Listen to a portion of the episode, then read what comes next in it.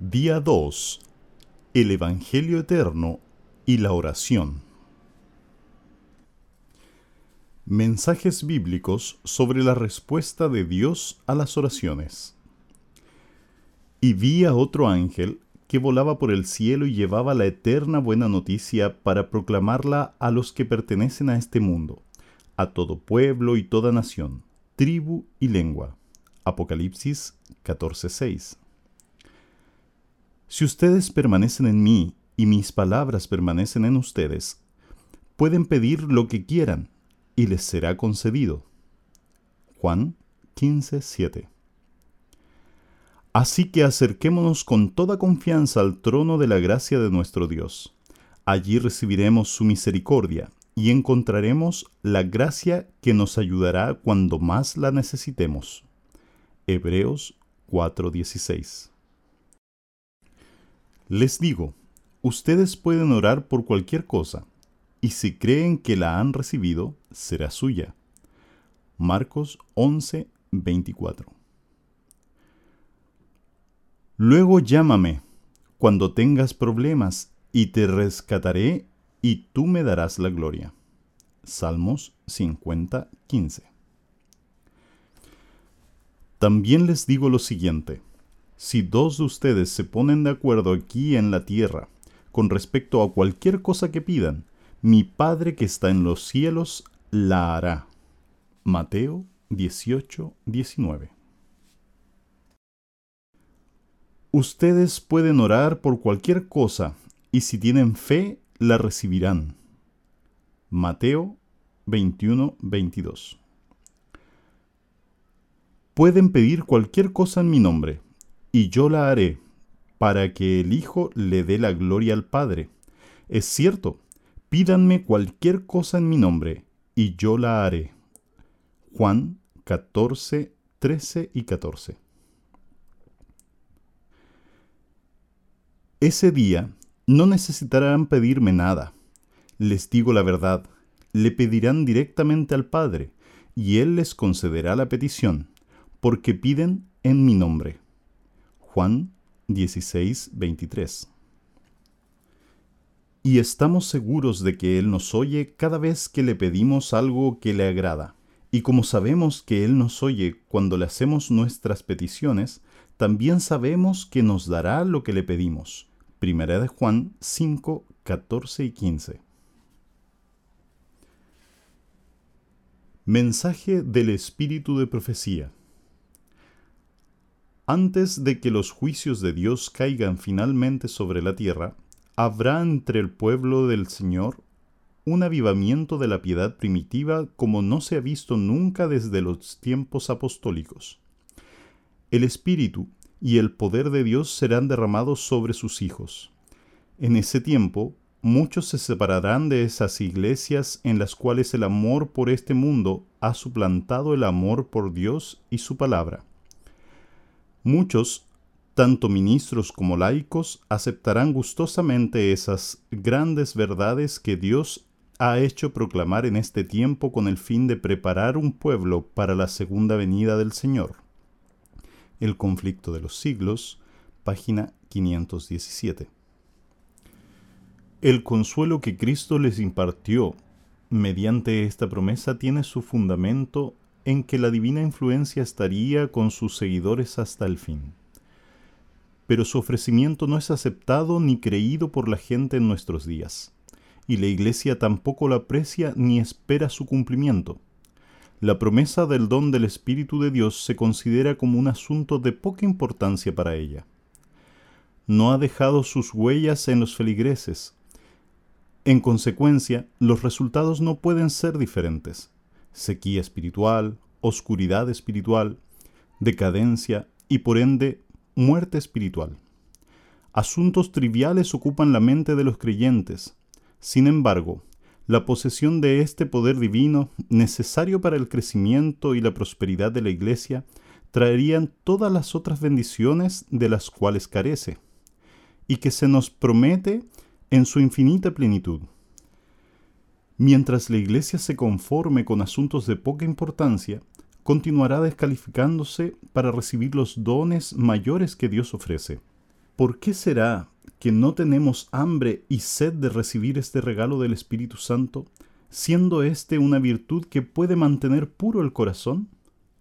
En los designios del Señor, el poder divino debe cooperar con el esfuerzo humano.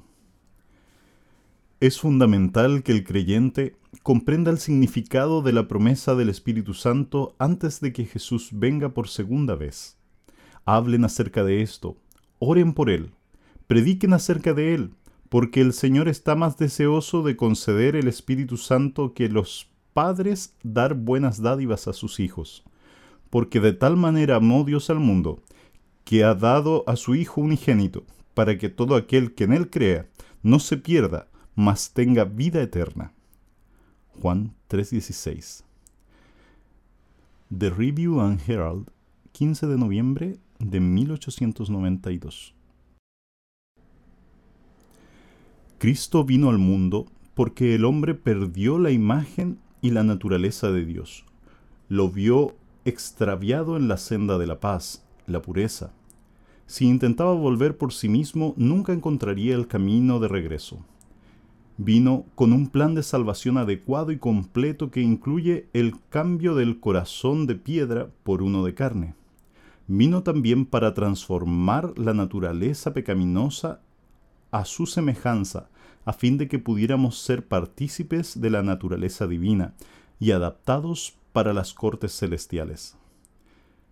The Jude Instructor, 9 de septiembre de 1897. El Espíritu es nuestro ayudador. Bajo la sombra de la cruz del Calvario, la influencia de su amor llena nuestros corazones. Cuando contemplo al que traspasaron mis transgresiones, la inspiración de lo alto viene sobre mí. La misma experiencia puede tener cada uno que deje actuar al Espíritu Santo. A menos que lo recibamos, nuestro corazón no estará en condiciones de ser depositario del amor divino. Pero mediante una conexión viviente con Cristo, recibiremos inspiración que nos imparte amor, celo y buena fe. No somos como un trozo de mármol que, aunque puede reflejar la luz del sol, no tiene el don de la vida. Estamos en condiciones de responder a los brillantes rayos del sol de justicia, gracias a que Cristo ilumina e imparte luz y vida a todo creyente. Podemos beber del amor de Cristo del mismo modo en que el sarmiento se nutre de la vid. Si estamos injertados en Cristo, y si cada fibra está unida a la vid viviente, lo evidenciaremos gracias a los abundantes y ricos racimos que produciremos.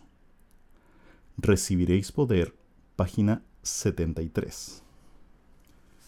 Mensaje del pastor Mark Finlay. Un mensaje de máxima importancia.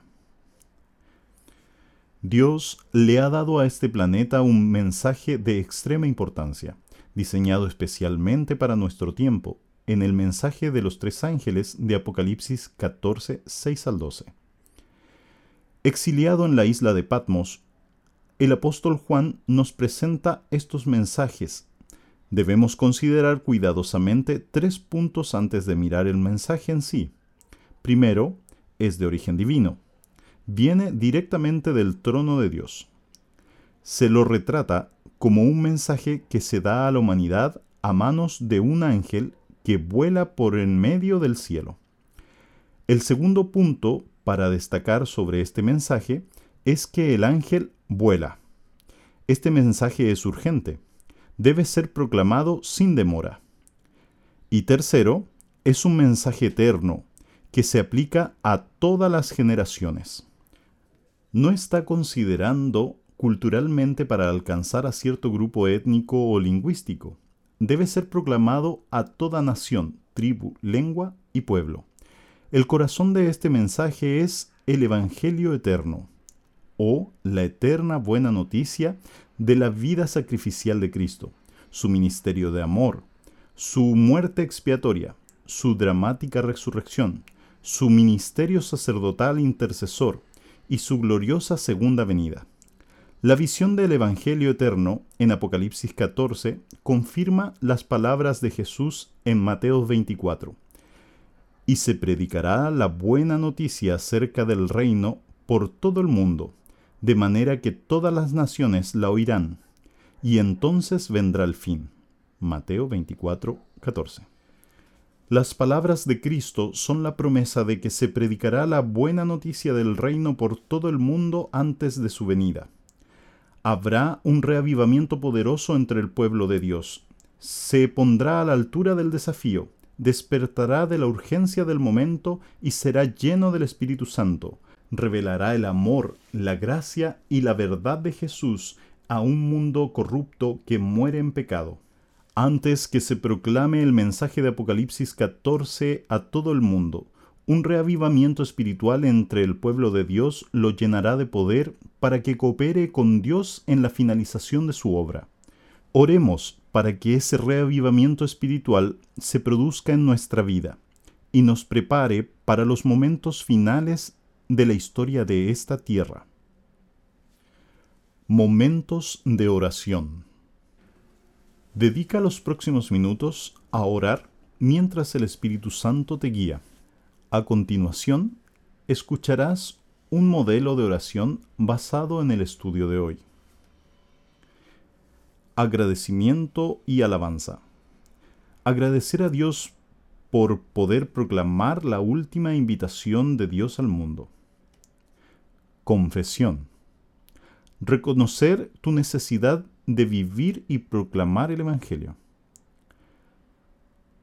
Orar con la palabra. Vi volar por en medio del cielo a otro ángel que tenía el Evangelio eterno para predicarlo a los moradores de la tierra, a toda nación, tribu, lengua y pueblo. Apocalipsis 14, 6. El Evangelio eterno. Señor, ayúdame a estar cada vez más comprometido con el mensaje del Evangelio. Predicarlo a los moradores de la tierra.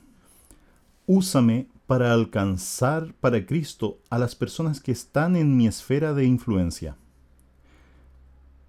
Intercesión.